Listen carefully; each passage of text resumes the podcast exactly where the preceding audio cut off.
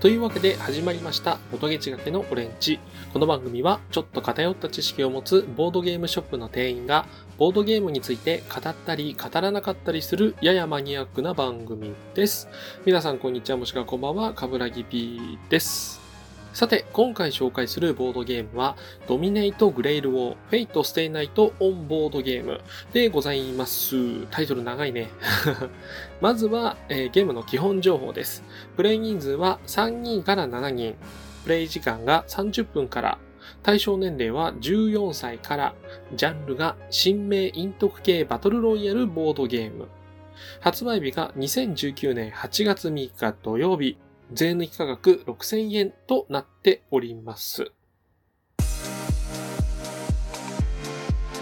続いてゲームの概要です。 Fate/stay night 15周年記念企画の一つとして制作されたボードゲームとなります。惨劇 RoopeR やふるよにでおなじみの BakaFire Party の代表である BakaFire さんがゲームデザインを、株式会社ディライトワークスさんがプロデュースを担当しています。というわけで今回紹介するのは Fate のボードゲームでございます。これ説明にね、どうしても原作の用語が混じってしまうんですが、そこを丁寧に解説しちゃうと、まあ尺というか時間がね、足りなくなってしまうしまうので、今回はその辺は、割と割愛させていただきますのでご了承ください。また、こちらは発売に先駆けて開催されたメディア体験会にて、ワンゲームプレイした程度でして、何度も遊んだわけではありません。説明に間違いなどがあったら申し訳ないです。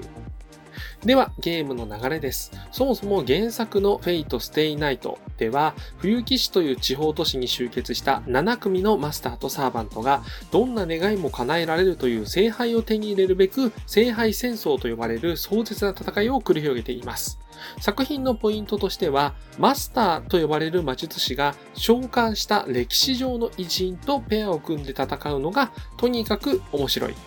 そして、元は PC ゲームだったけれど、人気がありすぎて様々な派生作品が誕生。今年で15周年を迎える巨大コンテンツとなっていて、特に FGO と呼ばれるソシャゲ、フェイトグランドオーダーに関してはもうすごい人気ですぞと。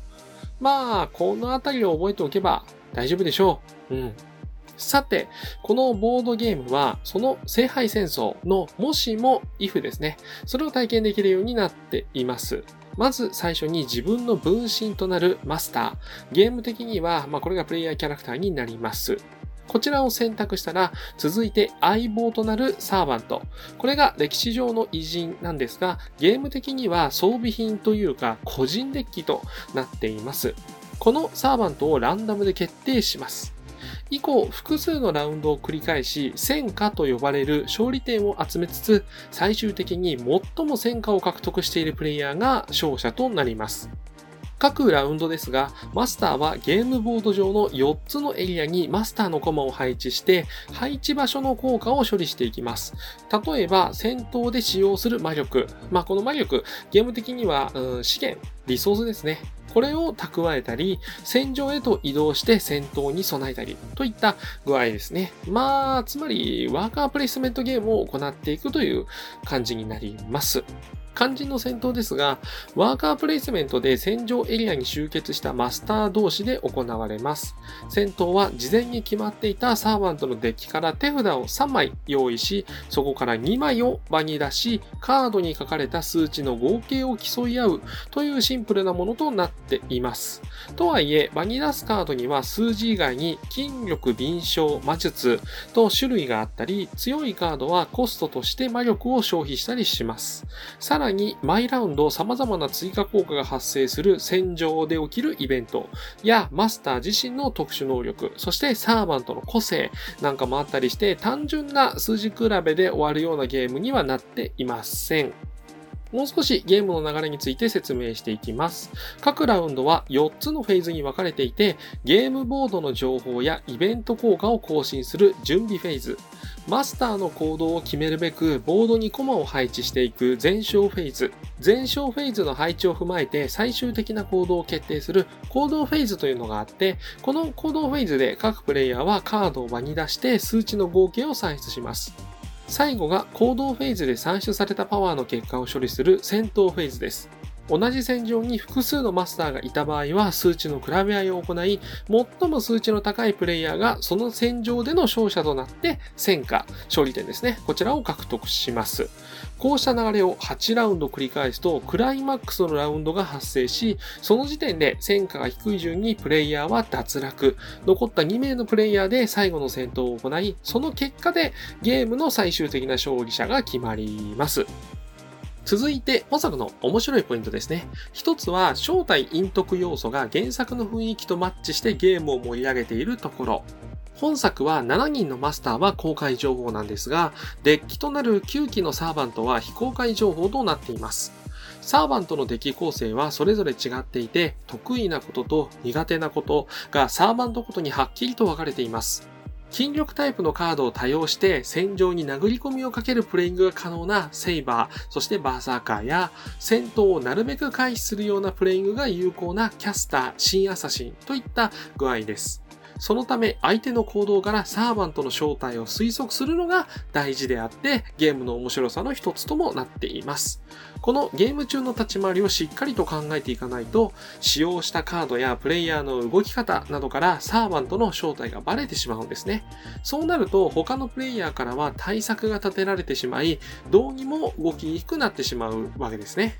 さらに、サーワントには原作でもおなじみ、宝具と呼ばれる必殺技のカードがあって、多くの魔力を支払うことで手札に加えて使用することができます。これがとにかく番狂わせで強いんですけど、反面、宝具を使用すると、サーバントが誰なのかというのを公開しなければならないので、この宝具カードというのも使いどころを考える必要があります。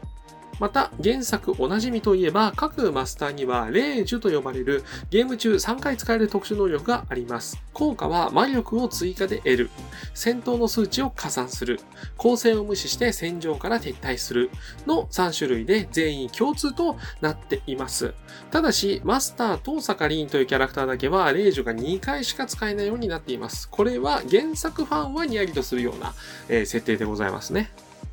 続いてもう一つの面白いポイント。それが原作にないイフの聖杯戦争を思う存分楽しむことができるところです。本作は7人のマスターと9機のサーバントが登場し、ゲーム開始時に参加プレイヤーの数だけ組み合わせがランダムで決まります。これが原作とは違う if 体験となっており、ゲームとその後の感想戦に至るまで妄想トークが楽しめてしまうんですね。また、ボードゲームにおける組み合わせの要素っていうのはリプレイ性も高いので、次はこの組み合わせで遊びたいと思わせるような効果もあります。既存のボードゲームで言うと、テラミスティカとかスモールワールドに出てくる種族の組み合わせの楽しさに似てるのかな、リプレイ性で言うと。あとはちょっとマニアックなんですけど、昔、テンデイズゲームズさんで出てたペルガメムノンっていうデッキ構築型のゲームが、まあ、選んだ種族によってそれぞれの山札とかデッキの構成が違うので、この組み合わせだとここが強いとか、そういう研究のしがいがちょっと楽しい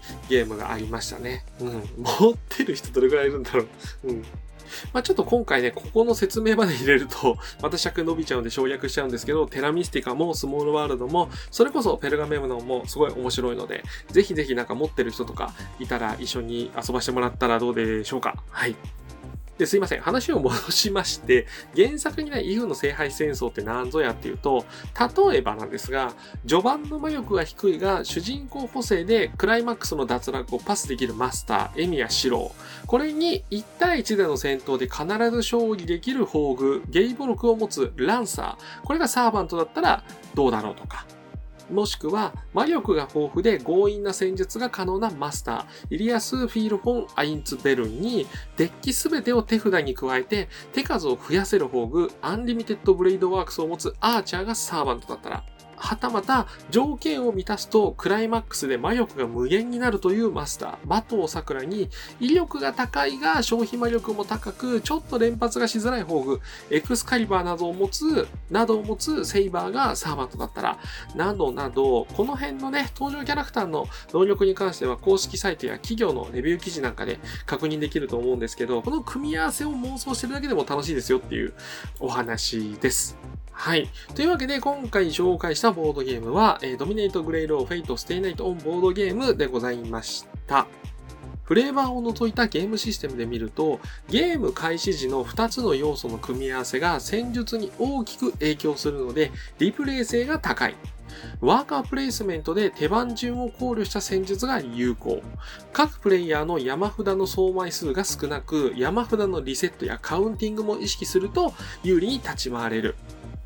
正体陰徳要素で推理の楽しさや切り札のタイミングを測るなど、情報戦が楽しめる。増えないワーカー、短いラウンド、限られた4つのプレイス、3枚と少ない手札、一部を簡略化することで、ゲームの難易度はちょうど良い中級者向けになっている。このあたりがトピックとして注目したい部分でございました。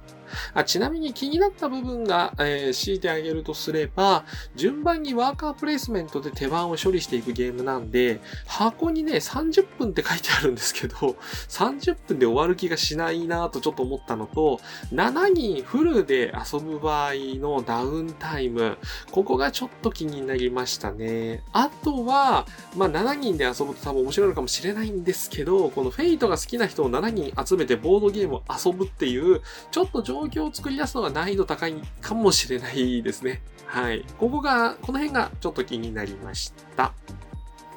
で、そうは言ってもまだよくわからない。値段も安くないし、とりあえず遊んでみたい。というあなたに朗報があります。なんと、公式の体験会が開催決定していました。まずは8月の3日土曜日と8月の8日日曜日、幕張メッセのフェイトグランドオーダーフェス2019カルデアパークで行われます。次が8月の6日火曜日と8月の7日水曜日、アニメイト秋葉原別館コミュニケーションスペースでの体験会。そして8月の13日火曜日と16日金曜日、24日土曜日の3日間ですね。こちらはイエローサンマリン秋葉原 RPG ショップで体験会が行われるようになっております。急に宣伝をぶっ込んでくる。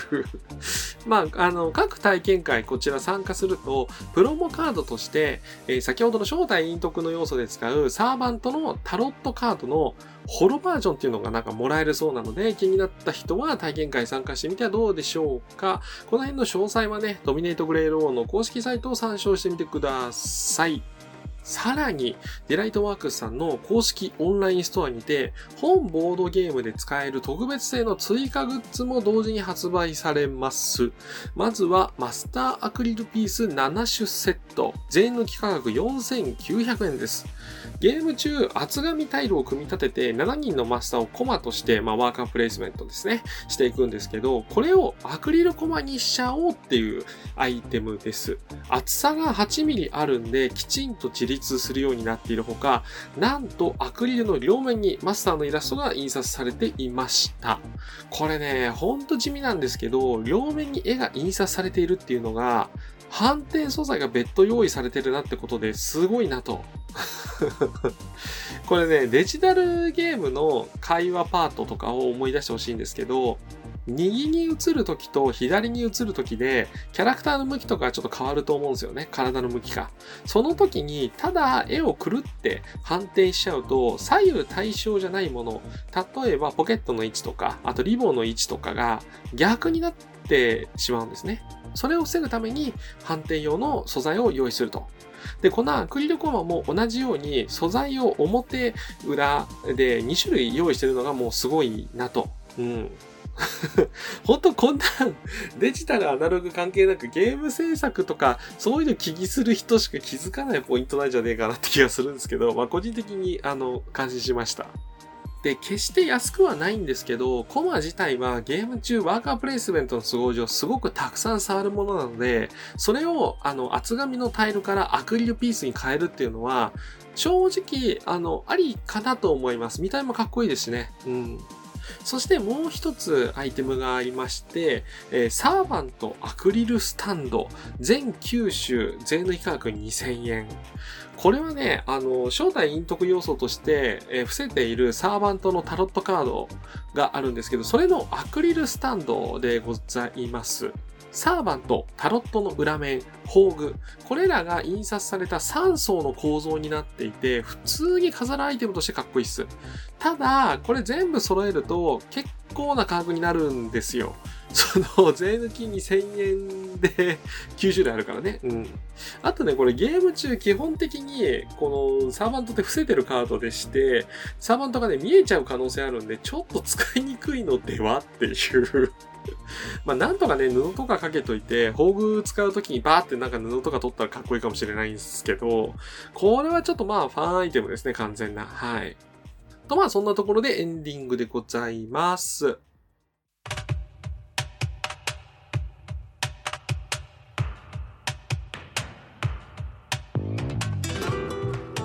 で、本当はね、後半映画の話をちょっとね、しようかなと思ったんですけど、結構今の時点で喋っちゃってて、フェイトの話で、で、疲れてきちゃったんで、さらっとだけ紹介します。え先日ですね、新海誠監督の映画ですね、天気の子を見てまいりました。これがね、非常に良かったです。で、もちろんね、ネタバレしない範囲でね、紹介になるんですけど、離島から家出して東京に来たものの、うまくいかずに、どうにかオカルト雑誌のライターを始めた主人公が、ある日、祈るだけで空を晴れにできるという少女と出会い、そこから物語がいい意味で、ボーイミーツガール、うーんと、ぶっちゃけ世界系ジャンルへと発展していくというお話でございます。正直、君の名はよりも、新海誠色みたいなものがすごく強く出てるんで、その今言った世界系っていうのがよくわかんないなっていう人には、うんと難しいと思います。はい。